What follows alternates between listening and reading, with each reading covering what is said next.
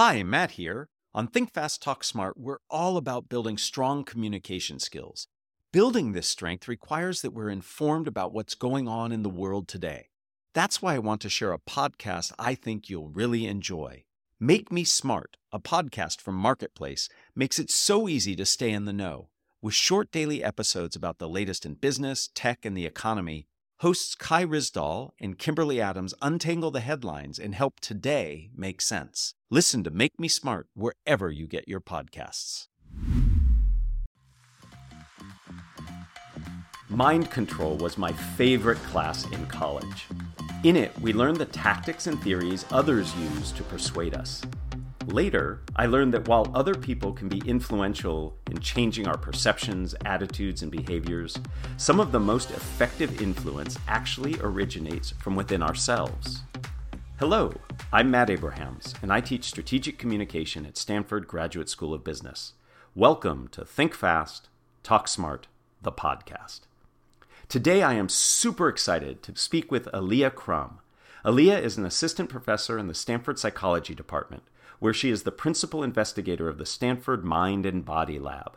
Aaliyah's research explores how changes in subjective mindsets can alter objective reality through behavioral, psychological, and physiological means. Not only is Aaliyah a great teacher, she is a much sought-after speaker as well. Welcome, Aaliyah. Thanks for being here. Thanks, Matt. It's great to be here. Great. Let's go ahead and get started. To begin, what are mindsets, and how do they influence our actions and ways of being? We define mindsets as core assumptions that we have about mm-hmm.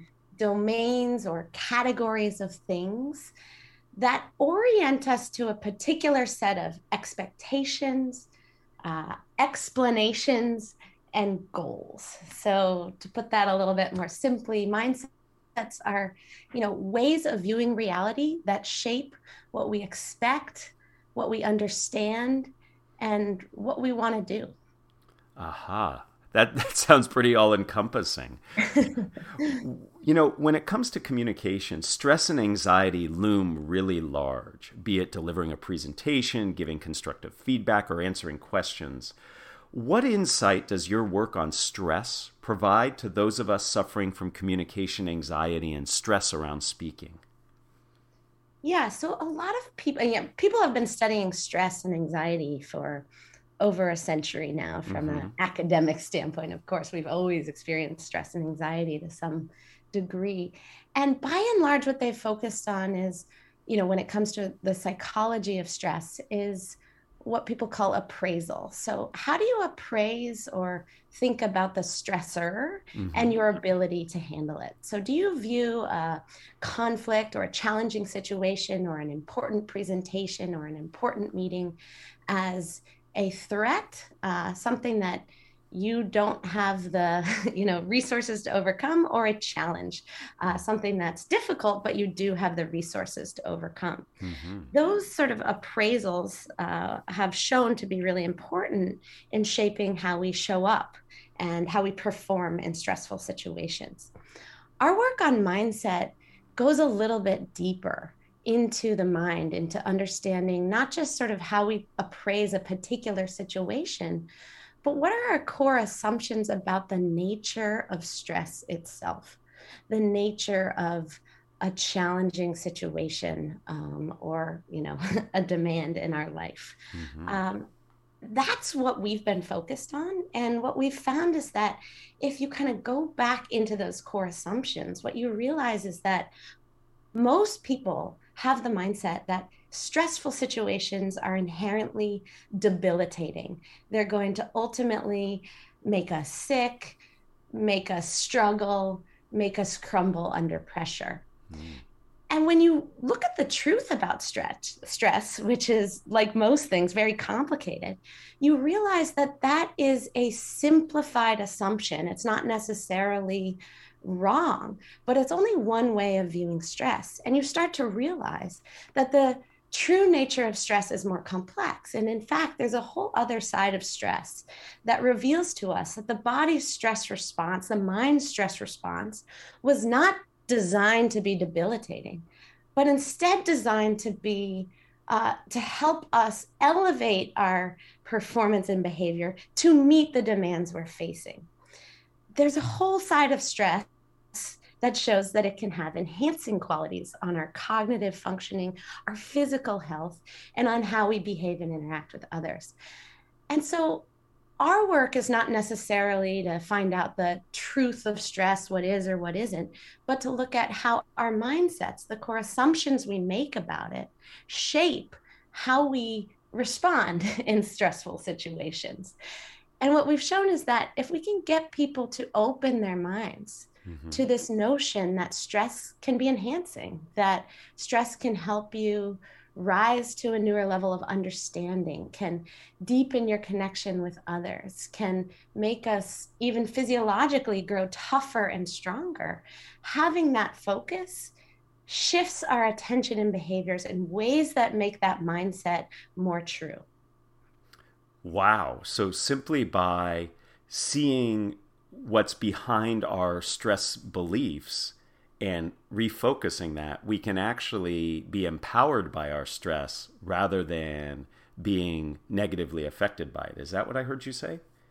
Exactly. And and what's interesting about that is, you know, you wonder, you might ask, you know, well, where does this mindset that stress is debilitating come from? Mm-hmm. And, you know, not surprisingly, it comes from public health messaging and communication warning us about the negative effects of stress. And that's not, you know, uh, malicious. That wasn't meant to be malicious. It was meant to be helpful. That messaging was meant to warn us so that we could avoid or, you know, counteract these potentially negative effects of stress. The irony is, though, that messaging actually might shape mindsets, which actually makes those debilitating effects more likely. So, you know, that's sort of, you know, when, when I started working on this, we realized, wow, you know, maybe we're going about this all wrong. Uh, you know, how do we help people thrive and function under stress? It's not to tell them that it's bad for them and they should avoid it or, you know, rise above it or cope with it. It's to help them realize that stress is natural. Stress is inevitable when you're living a life that's connected with, you know, things you care about. Right. And learning how to embrace it, learning how to work with it is really what helps us thrive and grow and perform at our highest level. So let me let me put you on the spot. Let's say uh, I am somebody who has a, a big upcoming presentation or a meeting contribution, and I'm I'm getting nervous. What could I do uh, in terms of my mindset to help me feel a little less nervous and perhaps even more excited about the opportunity? The steps to change your mindsets are, you know, at least as, as we teach, are as follows. The first is to acknowledge that you're stressed, right? So you have an upcoming um, meeting or a presentation that you're given. It's important. Just acknowledge that you're stressed. I'm stressed about this, right? right. And, and also and it, become a, oh, sorry, go ahead. I was gonna say, and it's and it's normal to be stressed about it. Most people would be. Exactly. Notice that it's normal. So acknowledging means, yeah, acknowledging without judgment, right? Mm-hmm. Knowing, just noticing what you're feeling, right? How do you respond to stress? Is it, you know, hype, getting, you know, hyperactive and, you know, your sweaty palms, or is it, you know, for me, sometimes it's like, I, I have a big presentation or talk and I just get, all of a sudden I'm exhausted. Uh-huh. right? I, I so, perspire and blush. That's my big thing. I, I start dripping go. with sweat. Yeah. So noticing the physiological reactions, noticing your emotional reactions, noticing your behavioral responses without judgment. That's the first step. The second step is to welcome your stress. So why the heck would we welcome our stress? Well, it goes back to what I just talked about. We only stress about things that we care about.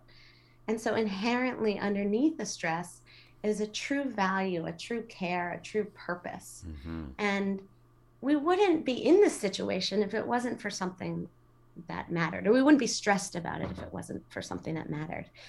So that step involves basically just asking yourself or, or completing the sentence, right? I'm stressed about X, this upcoming presentation, because I care about why. Mm-hmm. And what is the why? Right. So it, it's the goal that you're trying to achieve or the change you're trying to affect. That's the why. Exactly. I care about it because I, you know, really feel like I have something important to say that could improve the lives of the people I'm communicating to, or could mm-hmm. change the way we're doing things at this company, or could, you know, alter fundamentally, you know, the relationship that I have with this loved one, right? These, these are the whys, right? And, you know, you got to go deeper in asking the why. We call it sort of the downward arrows of whys. Mm-hmm.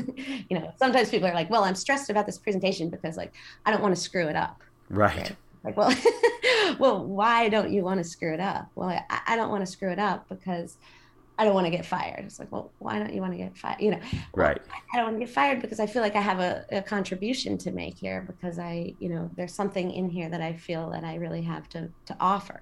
You, you go until it becomes a, it resonates at that positive level for mm-hmm. you.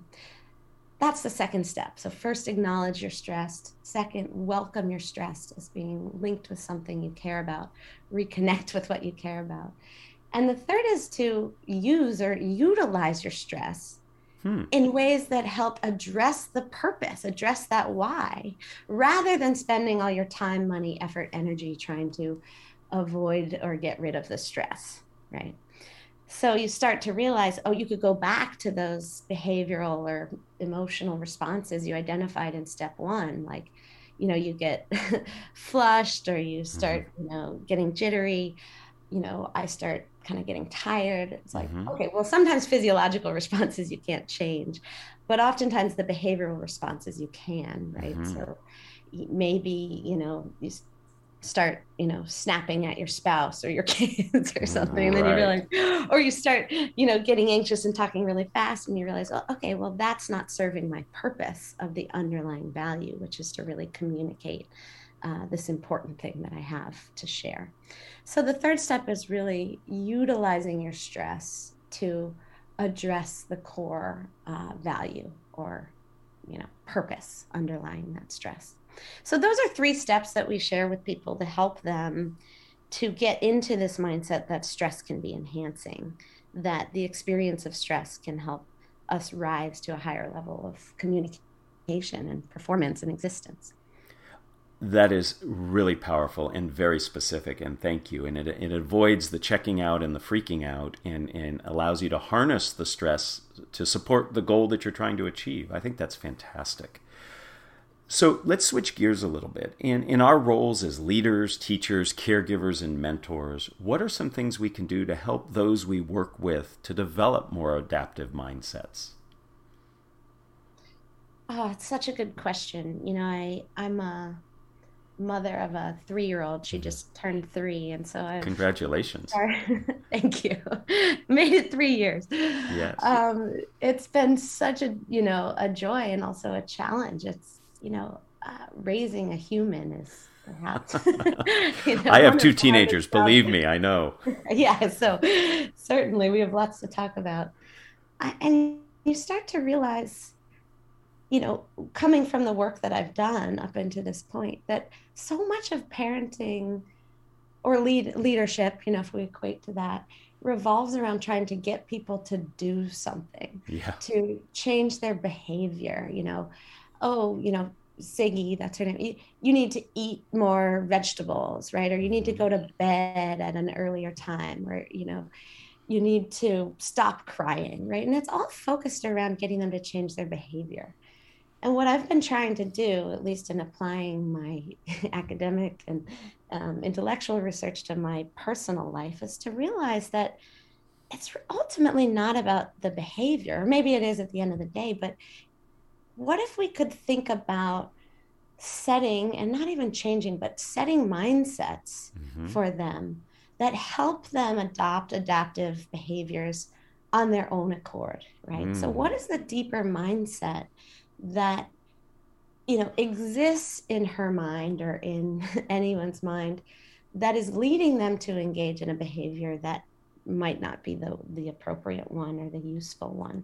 And what would be a more adaptive mindset to have?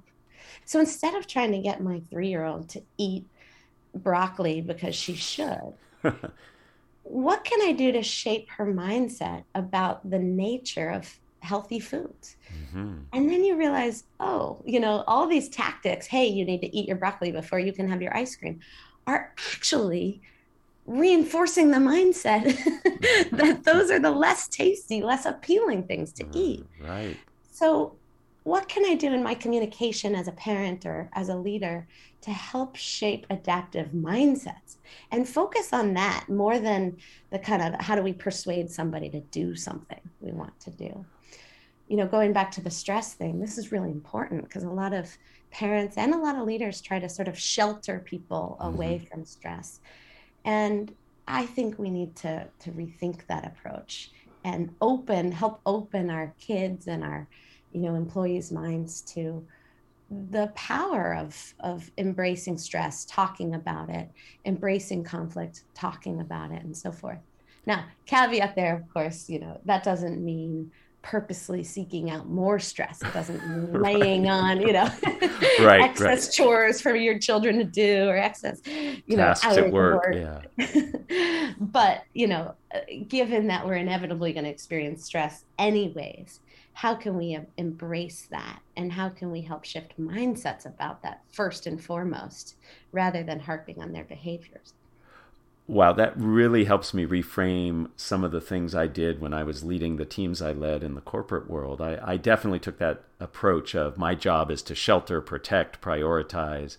And I see now on reflection, given your insights, that it would have been much better for me to engage them in discussions of how to better handle the stress pri- and, and look at the way we're approaching it uh, rather than just trying to deflect and defend them. Uh, so thank you for that. So you yourself, Aaliyah, are a very accomplished speaker. Uh, as evidenced by your TED Talk, you have over four million views. People are really gravitating towards what you talk about. Can you share with us how you prepare, practice, and, and present so successfully? Yeah, it's interesting. Um, you know, with that that TED Talk, I... I just knew I had something to say, mm-hmm. right? I, you know, I think why it's been successful, if it has been successful, is that it came from a place of true, like, authentic, this is really what I want to say. And mm-hmm. I really believe in this. And I believe in the, the value that this has for people mm-hmm. in their lives.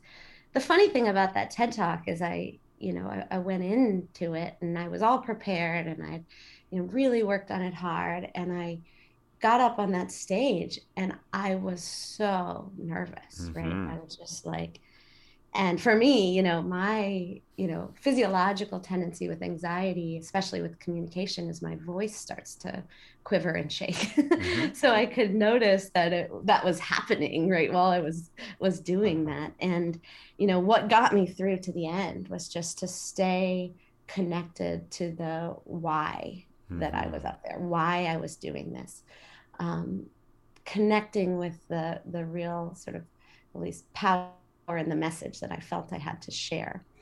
And, you know, it's it's interesting because I think, you know, I was like devastated after I delivered huh. it. So I was like, oh my God, I totally screwed it up. I was like anxious, I was this and that. But in the end, you know, it's okay. And if some, you know, anxiety seeps through, that's also authentic in showing that I really cared about it. I really cared about doing a good job.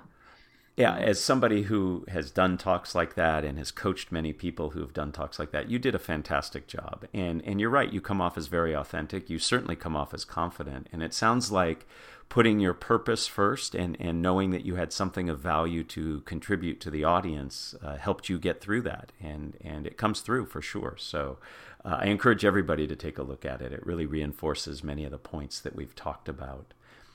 So before we end, I'd like to ask you the same three questions I ask everyone who joins me. Are you up for that? Of course, yeah. All right. So question number one, if you were to capture the best communication advice you ever received as a five to seven word presentation slide title, what would it be? Be yourself. your best self. Oh, I like that. It's very empowering and encouraging. Do you find that a mantra like that helps you? I do. I, you know, I actually, I, so my father taught, um, he was an Aikido master. He taught meditation, uh-huh. and then he became a, um, a public speaker and communicator on conflict and peak performance. And what I do is actually what, what he teaches, which is um, a three-step process of getting centered uh-huh. and present, uh-huh. connecting to your highest value, Uh, and your sort of qualities that you want to exhibit. And then the third third piece is being open to the mystery, uh, which is, you know, yes, you have a purpose, you have a why here, you have a need to present and connect and share something, but also you have so much to learn. Mm-hmm. And there's so much to be gained from just being open in a situation. So it's, you know, that balance between being present, being powerful, and having a sense of confidence and conviction, but also being open to the mystery. That's cool. So many people think of communication in particular as, as one way they're communicating with the audience, but there's a lot that you can learn, and being open is fantastic. But let me move on to question number two. So question two, who is a communicator that you admire and why? Well, you know, I'd have to say, you know, my dad. I mm-hmm. you know, just mentioned that a lot of what I employ in my life mm-hmm. to, you know, be a good communicator, be, you know, as high functioning as I can, mm-hmm. uh, comes from my upbringing and learning from him around centering and working with energy and connecting to one's highest purpose.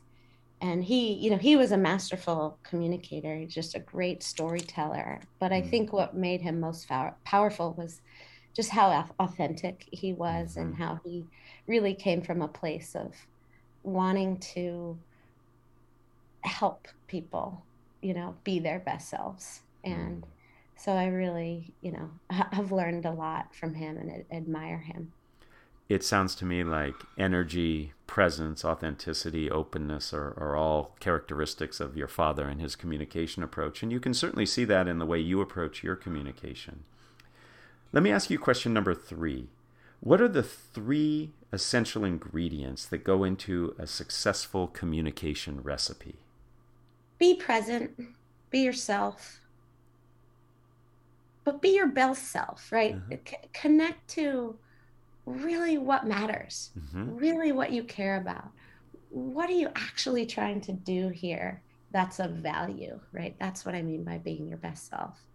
And the third piece is be open. Uh, we're we're great communicators only to the extent that we're really able to listen and learn and be flexible in the way we think, um, in our assumptions and abilities to communicate.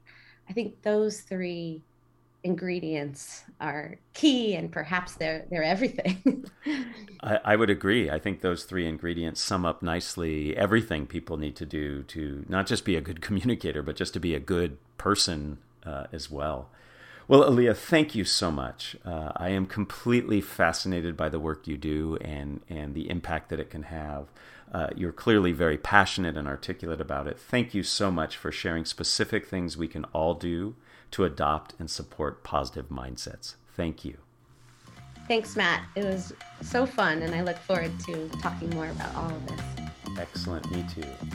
Thank you for listening to Think Fast, Talk Smart, the podcast, a production of Stanford Graduate School of Business. To learn more, go to g s b dot stanford dot e d u.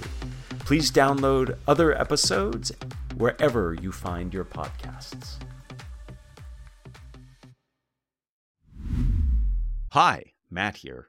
For most of us, presenting confidently and clearly in our native language is hard enough. But communicating in another language is marked by unique challenges and opportunities for growth. I am super excited to share our new E L L, English Language Learning, webpage at fastersmarter dot i o slash E L L. This page is designed to help all non-native English speakers feel less anxious while being more authentic and successful in their communication. In addition to practical advice, you will find Think Fast, Talk Smart episode-specific E L L content, along with links to my favorite English language learning podcast playlist. Please check out fastersmarter dot io slash E L L.